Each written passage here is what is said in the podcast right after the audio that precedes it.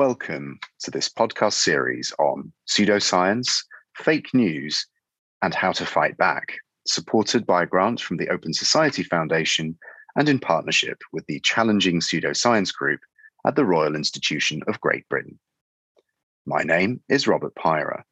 Together with my colleague, Professor Marius Turda, we're inviting you to join a conversation about the meaning of history and the role of science in today's society. Our subject in this series is how history and science have become weaponized to support political agendas in East Central Europe, particularly during the last few years. This is intended as a lively and urgent contribution to the understanding of pseudoscience and the uses and abuses of history in the era of so called fake news. My guest today is Jean Paul Himka, Emeritus Professor of History at the University of Alberta, Canada. His prize winning research has focused on the history of Ukraine, including aspects such as socialism, church history, and the Ukrainian national movement. More recent work has focused on the history of the Holocaust in that country, but also beyond, including a 2013 co edited volume called Bringing the Dark Past to Light The Reception of the Holocaust in Post Communist Europe. This year sees the publication of his much awaited work, Ukrainian nationalists and the Holocaust, OUN and UPA's participation in the destruction of Ukrainian Jewry, 1941 to 1944. And for those listeners or viewers not familiar with the terminology, OUN, written O U N in English, stands for the Organization of Ukrainian Nationalists, while UPA, written UPA, for its armed force, the Ukrainian Insurgent Army. It's fair to say that this topic remains controversial in Ukraine, potentially acting as a lightning rod for discussions about national identity and the presence of the past in a country that only gained full independence as late as 1991, and as most in the West know, remains defined by complex geopolitics. We're therefore delighted to welcome an expert, Jean Paul, to this series. Thank you.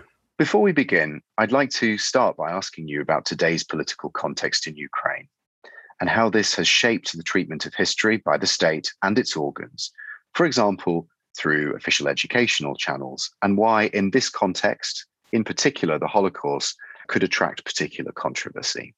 Okay, I, there are a lot of people who claim that they understand Ukrainian politics, and I have never made that claim. It's a very opaque political society there.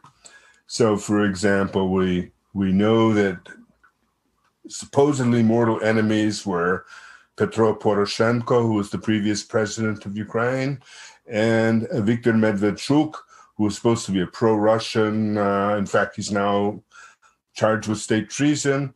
Turns out that those two were in regular regular correspondence, uh, regular interaction because Ukraine is run in a different way than many other countries, which is that there are some very powerful businessmen with huge corporate interests who run the country among themselves, and, and it's very difficult to get a handle on what's happening.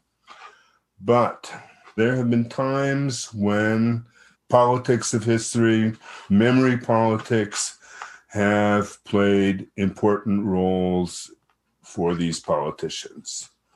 So, uh, and I don't think that these are necessarily issues that these politicians believe in, although, of course, they don't not believe in them, if you know what I mean. Mm. They, hmm. they don't, for them, these are just instruments.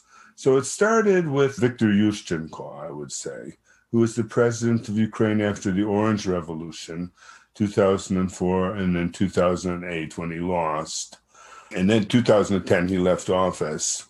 But he was the one who started it off by giving posthumous awards, Hero of Ukraine, to various leaders of the Organization of Ukrainian Nationalists and to the uh, various leaders of the Ukrainian Insurgent Army, in spite of their historical record.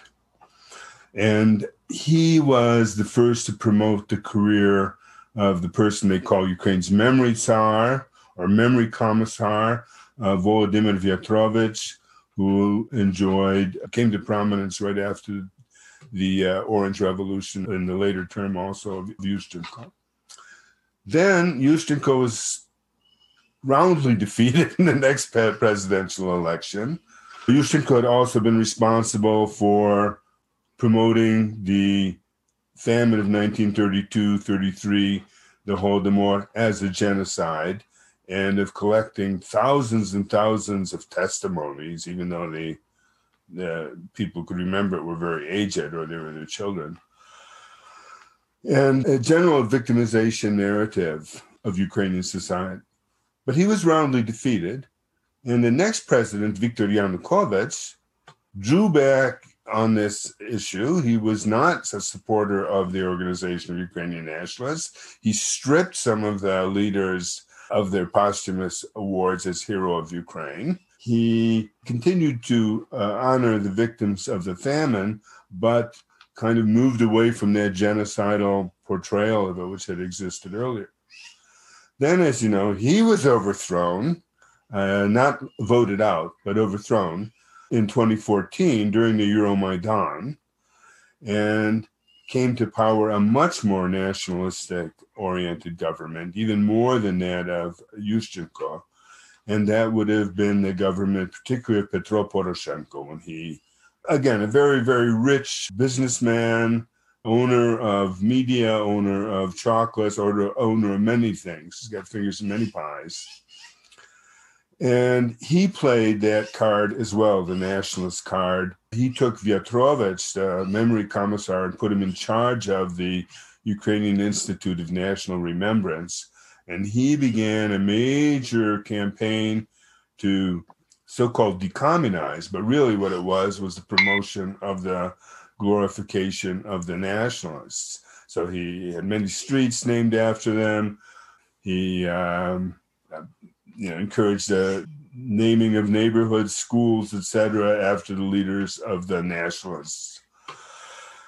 And Poroshenko, in his presidential campaign in 2019, had used as his slogan, Vera Mova Armia, the faith, the language, the army.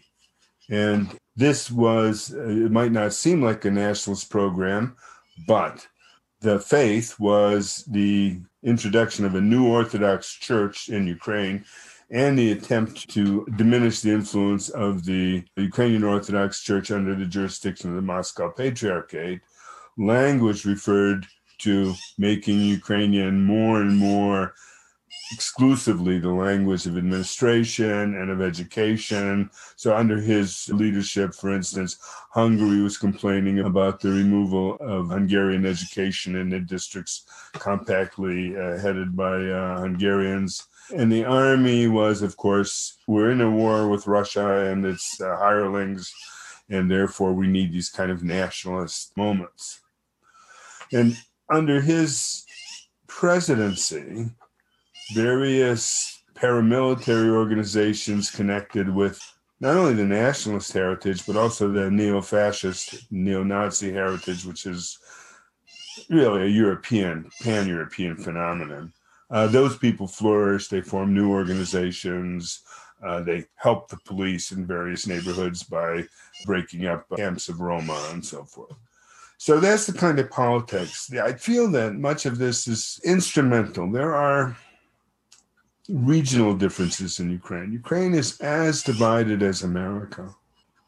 That's why you have one election where a nationalist wins, and then where a pro Russian candidate wins, and then another nationalist, Poroshenko, and then now in 2019, President Zelensky won. And his whole program was anti corruption, don't let businessmen run our country. Unfortunately, he had no political experience, so there's a you know, a lot of questions about the competence of this government. Thank you, Professor. That's an extremely useful and broad outline of the Ukrainian political scene since independence, but also of the landscape of memory politics within that context, how it has waxed and waned between regimes, but how, with one exception, history has nevertheless been a kind of constant, remaining a tool for those in power. You mentioned various strands here, including the famine, the Holodomor, but given your research focused on the Holocaust, I wondered whether you might say a little more specifically about this. and how it could serve as, I mentioned in the introduction, as a lightning rod for these various discussions around the nation and national history. We've certainly seen this to be the case in other countries in East Central Europe, but I wondered if you could tell us a little more about its discursive status in Ukraine in particular. Is it a narrative that, given the country's divided politics, could paradoxically even be a kind of unifying discourse? Oh, no, I don't think he could ever unify the country. Problem is that uh, Holocaust in Ukraine was particularly effective. So those parts of Ukraine which were longer under German occupation, and you know, Ukraine, parts of Ukraine are conquered right there at the end of June, early July. And they stay under Nazi rule until they're knocked out in July of 1944. So, and the attack by the Germans on the Soviets was a complete surprise. It was an invasion. And those Jews who were on those Western territories were not evacuated. And as a result, uh, a great many Jews were murdered. And then there was, as you move eastward, they're still murdering large numbers. I mean, in Babin Yar, at the end of September, over 33,000 Jews are murdered by the Germans. But eh, the Soviets are now quite aware that they should be evacuating more and more of the Jewish population because they're seeing that the Germans are killing them in mass and like unprecedented numbers. And in that process, many Ukrainians took part in the Holocaust and this at various levels. So the nationalists were cooperating with the Germans right at the beginning in the anti Jewish violence of 1941. Then there were the police and civil administration structures, which were important for the complete, well, almost complete, the intended complete liquidation of Ukrainian Jews, the systematic elimination of all ghettos and Jewish populations. And in Ukraine, very few people were sent to death camps. Only really from eastern Galicia were people sent to the death camp at Belzec. Belzec, people call it in English. But normally, the murders were done locally in ravines, or they would force Jews to dig their graves. In these entire processes, on almost every step of the way, the Germans had to rely on the local population, which they did everywhere in Europe. Just that in Ukraine, you had a very large Jewish population.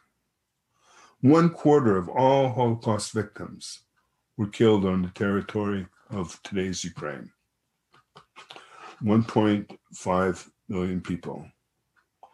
So, where did the Germans find out where the uh, Jews were? Well, the local people knew, the civil administration knew. They, were, they gave in the metric books, that is the registers of births, marriage, etc., of the Jewish community. They were able to prepare lists. They helped in the formation of the ghettos because the Germans didn't know the towns of Ukraine uh, intimately, but the local people did. And they would say, well, the Jewish neighborhood is here. The least amount of uh, movement could be done by putting the Jews ghetto here. And civil administrations used Jewish forced labor all the time, as long as the Jews were alive. They took Jewish property. When the Germans were killing all these people in ravines or just outside the villages and towns, uh, they needed people to cook for them. They needed people to sometimes guard Jews in barns to take care of uh, them while they were, you know, going to shoot them the next morning. They needed people to help tramp down the uh, graves. It's not that all these people were interested in killing Jews, but the machinery just sucked in all these people. And as I say, the nationalists were at every step of the way involved. And mm. so hmm. that's the political moment there. Yeah, but this is, in a sense, where my question comes from. Because, okay, admittedly, Ukraine isn't uniformly nationalist in, in the way that we understand it, perhaps in other countries. However, the fact that this is an episode that, as per Omer Bartov's book, for example, erased, this has been largely erased. I think I'm right in saying from the national canon. It's not something talked about. In a sense, is paradoxically unifying because it's something that the nation does not want to perhaps, reading between the lines of what you're saying, address. That was, I suppose, what, where I was going with that question. And I, and I don't mean to put words in your mouth. It's more of a provocation. I never thought of it that way, but nobody is particularly interested in reviving this history except perhaps well, people in Canada are interested now in uh, discovering the history of what happened to the Indigenous people. A lot of Americans are very interested in uh, coming to terms with slavery and the Jim Crow laws. Uh, people in Britain are also interested in looking at that imperial past. You know, Germany looks, you know, this is, there are people who say, hold it. You know, and those, the people of that kind in Ukraine are growing Right. Uh, yeah. They're the they're and they're the same. They're exactly the same demographic as all the progressive forces in the three countries I mentioned. They're younger. They're more educated. You know. I do think. Uh, I mean, that there could be perhaps as well a correlation between kind of social memory and post memory here. This is post post memory, perhaps, you know, people who maybe don't even have grandparents that lived through this. So it's beyond a generation with direct experience of the Second World War. So it's distant enough in time not to feel personally responsible or personally defensive about a historical narrative. This is a process perhaps that may accelerate what you're talking about. Well, I would say that that's not entirely the case yet. If you go to a, a village in Ukraine, I've seen this again and again. Like, and Patrick Desbois, the French priest who's going through Ukraine talking to people, kids will show you where the Jews were murdered. Uh, I don't know if you ever saw the wonderful film uh, Rodzenia, Birthplace by uh, Paweł Łoziński, a Polish director. Mm-hmm. But uh, he goes and visits. Uh, Henry Greenbaum goes back to visit where his father was killed, but he can't. He doesn't know where the grave is. Well, after prodding and prodding and prodding, the children take the children take him to a grave of a man who was killed like sixty or some years ago. Mm-hmm. These there's there's living memory in these places because it was all done right nearby. And you know, people went like everywhere else looking for that Jewish gold and it might be buried. And so it's not a it's not exactly a happy memory. Plus you have to understand mm. that Ukrainians, particularly in Western Ukraine, benefited actually everybody. This is going to sound terrible, but there's a lot of uh, material uh, benefit from the Holocaust among the population and for the country. So Lviv today, the capital of Western Ukraine, is a largely Ukrainian city. At one point, it was a largely Polish and Jewish city. Well, that would be till 1939. In 1945, it became a largely Ukrainian city. But that's true of so many places, so much social advancement. All the apartments that were abandoned and redistributed of the Jews. All their household items, jewelry, gold, etc., people benefited. So, you know, and I don't think that this is not peculiar to Ukraine. This is also the same yeah. case. You know, things like that in Poland, any place where there was this kind of intensity of the Holocaust.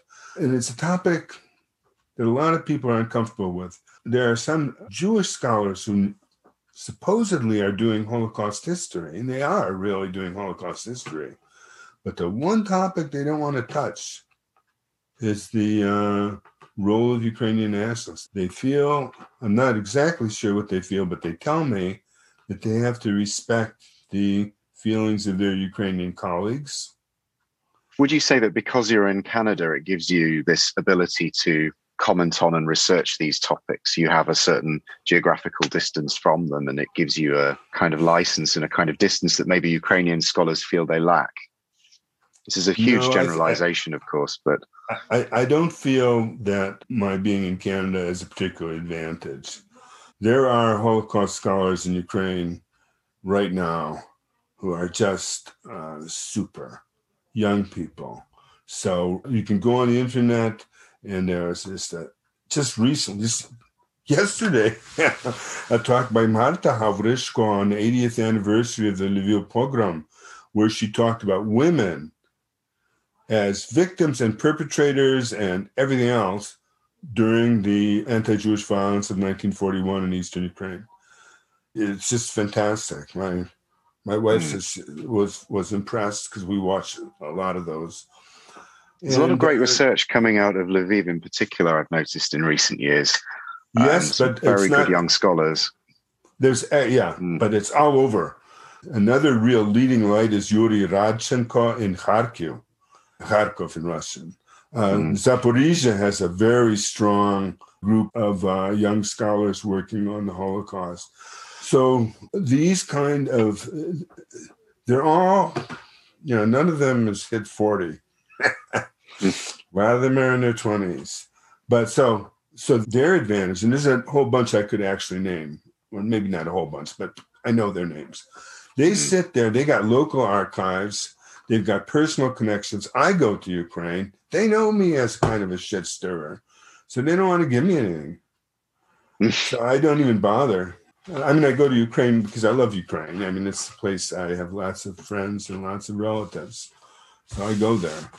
But uh, no, I don't think it's an advantage. And in fact, I'll tell you, in Ukraine, I have more of an audience and uh, more followers than I would in Canada or the United States, which is dominated by a kind of nationalist diaspora.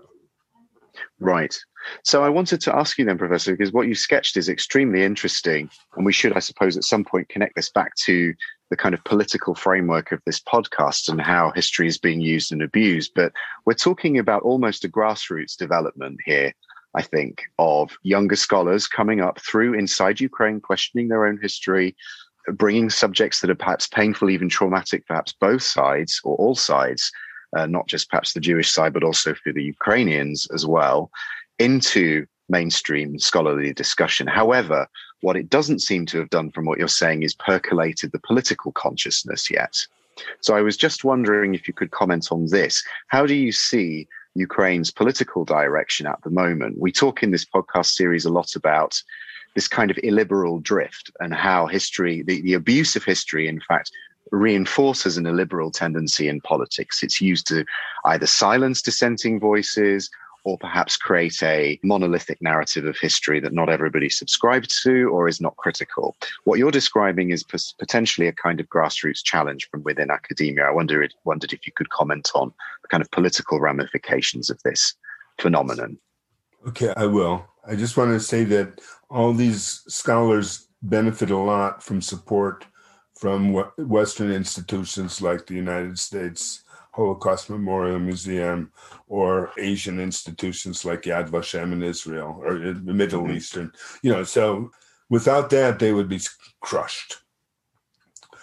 But will it percolate up? I think that if you look at the current president, the current president was the first in a long time to not campaign on some kind of national grounds, neither pro Russian nor pro nationalist, but on an anti corruption, anti oligarch campaign. And he won in every oblast of Ukraine except for the Lviv Oblast, the heartland of the kind of nationalist uh, feelings. And I think that there are a lot of people who don't want to be involved in this kind of nationalist politics. And they, you know, and to my mind, I've argued for a long time that what Ukraine needs is to have politicians who campaign on the basis of issues like health care, equalization uh, of the population, you know, more equality given the, the terrible uh, well, uh, Ukraine actually is more equal than America or Canada, but there are issues, independent judiciary. There's a whole bunch of issues that are important. It's not really important. I whether the statue is to this man or that man or that woman. Uh, that's a lesser issue, I think, but it's one that gets votes. Right.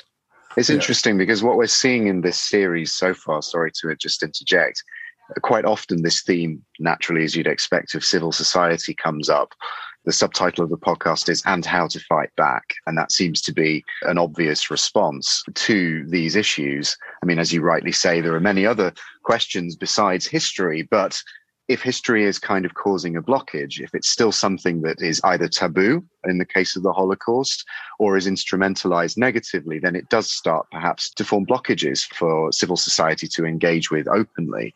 So I just wondered in this context whether you saw this as a potential remedy as well, civil society being conscious of yes, history, but then also all these other areas that you talk about, equal rights for all sorts of minorities, perhaps not just national minorities. Yes. You know, there are certain NGOs which are more liberal than others. You know, we're partially right now being sponsored by Open Society, yes? Yeah. And I have taken part over the years in summer school projects also funded by the Open Society. And I get the young young people and I explain well, various things about how to do history not just the Holocaust, because you know, I'm a, I've been a historian for a long time. These things, you know, people like George Soros or Harald Binder in Austria, who funds the Center for Urban History of East Central Europe in Lviv, these have been these have been crucial people creating these kind of NGOs. If they were in Putin's Russia or Lukashenko's Belarus, or for that matter, in my province of Alberta, foreign money coming and trying to influence ideas, it can be a real no-no. But I think that um, times are changing, and Ukrainians are ever more sophisticated. You know, they've emerged from communism in late 1980s. They were not accepted or even courted for the EU, for the European Union.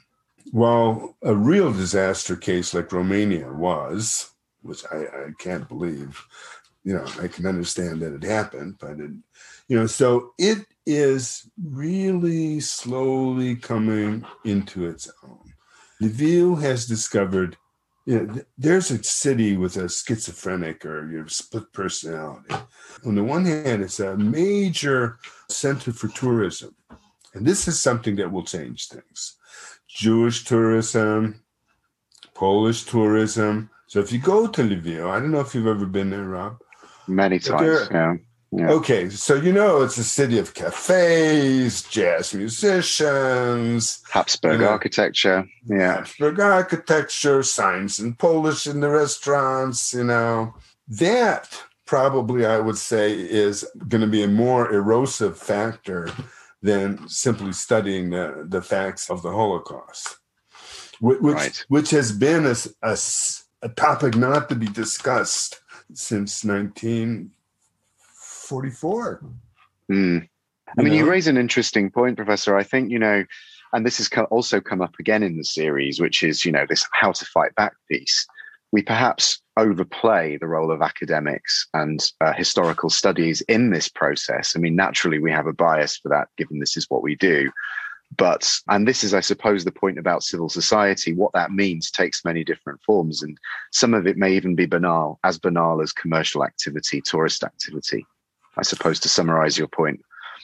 Yeah, I'll give you an example of my, my cousin, nephew, you know, one of those relations you have in Ukraine so he is a very big boss in the IT business in Ukraine.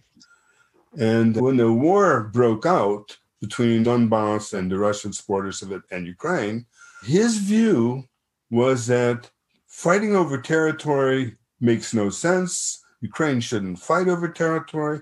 Everything is global now. Okay, where did he come from that? Not because anybody told him. He's just thinking, he's seeing a different world the more people are exposed, the more people travel to different countries, the more people understand, I think, different ways of life and different attitudes, the more I feel they will grow to a normal understanding of the Holocaust. To my mind, the Holocaust should be part of history. And history should be part of a general person's education. It should not be something that is instrumentalized to defend the state or to denigrate a state. You know, we see that all the time. I personally, I look at all these people who died. I studied how so many of these people died, and I think, and the same is true, by the way, of the famine. This is not politics. This is people's tragedies. Move for the future. You know, there's nothing I can do about, nothing I can do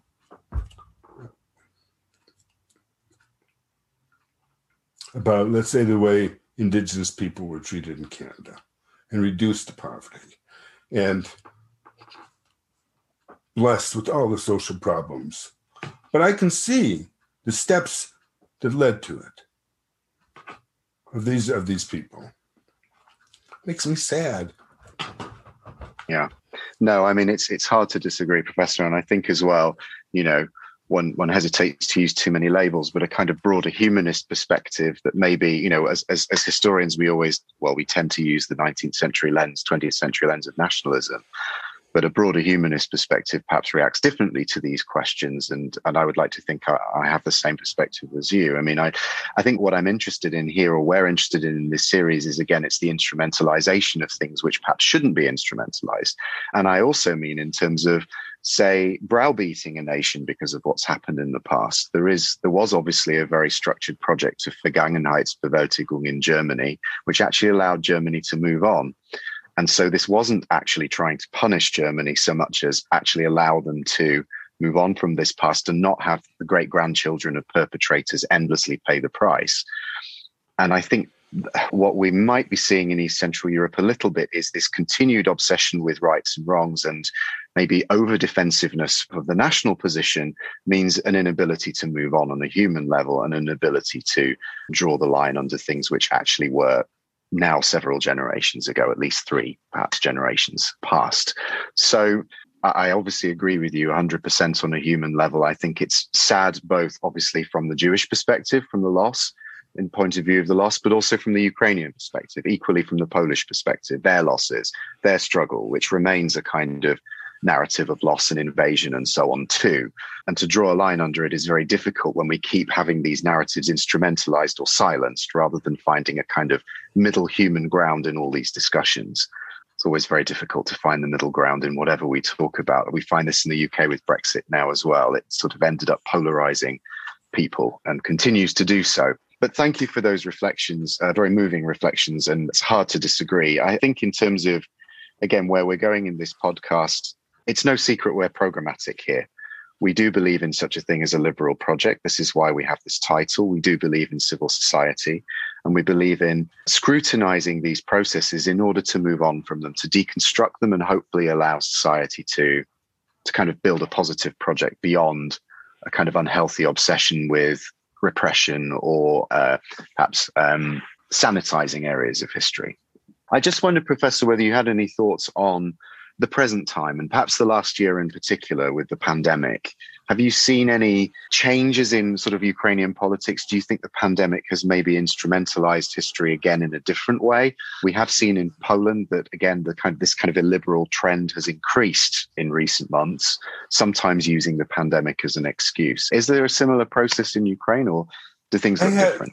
I haven't observed it. I haven't observed it in anything I read. You don't have a like where I live, there the anti-maskers used to be very powerful, but now everybody can can go without a mask in our province. But mm-hmm. I didn't see that in Ukraine. In general, I would say the current president has de-emphasized the kind of historical politics. He himself, as you, you might know, is Jewish, but I don't think that you know, trying to take people's attitudes and say, well, he's a Jew, ergo, is helpful at all. But he came in on a program that was stood apart from the history wars, and he he um, dismissed the previous history commissar, uh, Volodymyr Viatrovych, and replaced him with Anton Drobovych, who's more analytical, more scholarly. The Ukrainian Institute of National Remembrance doesn't have the same authority and power that it had under the Poroshenko presidency, where it initiated legislation on the municipal and federal and uh, you know state level. There are still people in that institute who are very much gung ho pro nationalists, but it's toned down. What you have instead in Ukraine is less kind of on the top uh, nationalism in Ukraine or illiberalism in Ukraine but a lot of illiberalism coming within the population. So you have, oh, just for instance, recently Christian communities and some government officials were removing books from Ivano-Frankivsk libraries, children's books that had it's called Princess Plus Princess. And it's a story about two girls who get married. And that's being removed from the library. But generally speaking, Ukraine tries to give the appearance of a more liberal society. So just a couple years ago, I think there were about a thousand or two thousand marchers in a gay pride parade in Kiev, and five thousand policemen assigned to guard them from the local population. And you know, Holocaust vandalism is monitored, and um, Ukraine, in its official capacity, does try to emulate a liberal society. But every once in a while, Israel or, or Poland will call them out and say, but then why are you glorifying ethnic cleansers and Holocaust perpetrators? But that's a momentary embarrassment. Poland is certainly not going to declare war on Ukraine for this. So I think that um, with that kind of official facade, it's not it's not like Hungary or, or Poland in that way. You know, the church opposes abortions, but the state stays clear of it. Just to interject, this being said, what about election results as a form of fake news? Isn't this a particular challenge in Ukraine?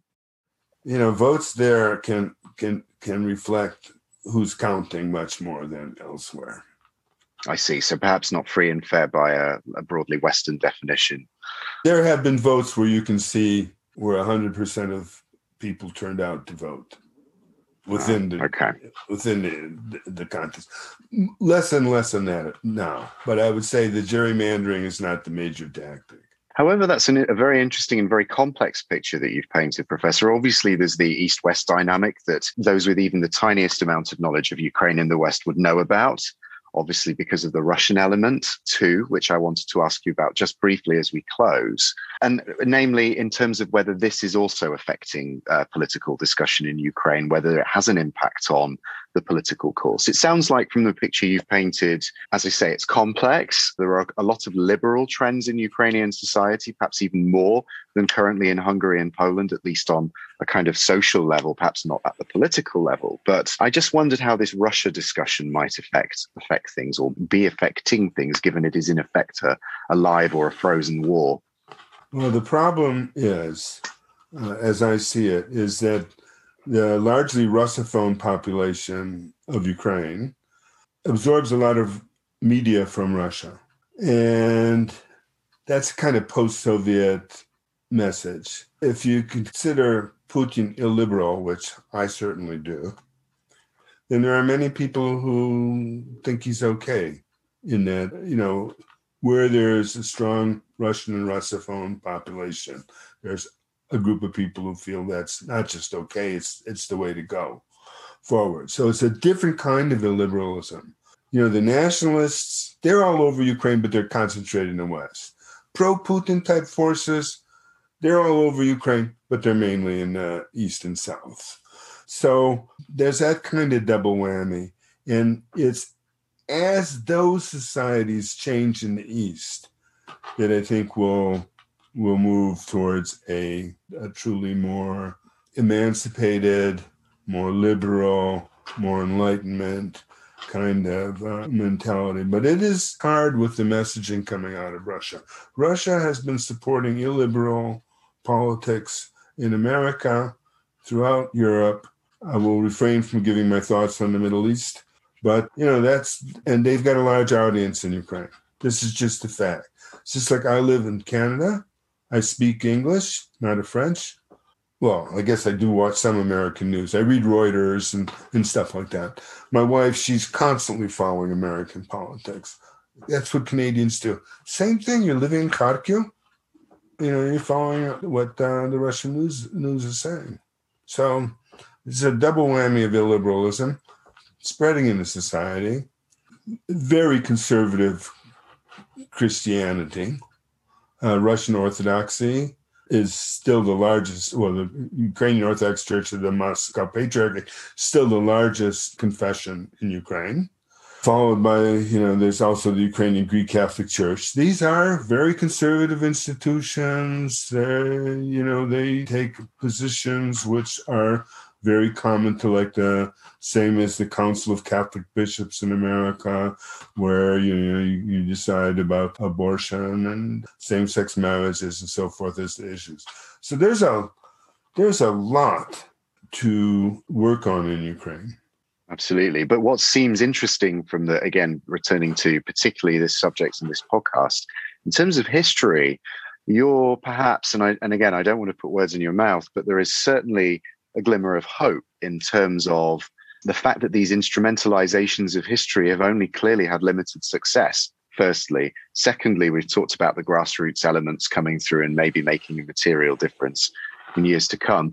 And thirdly, the fact that Ukraine has other concerns. And in its heterogeneous nature that you've just sketched, some of it is extremely liberal by a kind of broad social definition. So we have a really interesting picture here, Professor. I think, uh, please tell me, uh, of course, if my characterization is slightly wrong of what you said, but um, I think in terms of this podcast subject, we can we can actually see some hope here. Yes, I, to quote the old days, right? The Austrian Empire was supposed to be hopeless but not serious. Problems in Ukraine are serious but not hopeless. And that's a great note to end on. Professor, huge thanks, very warm thanks for your time, for your engagement. Every success with your book, which we will all Thank look you. forward to. Thank you very much.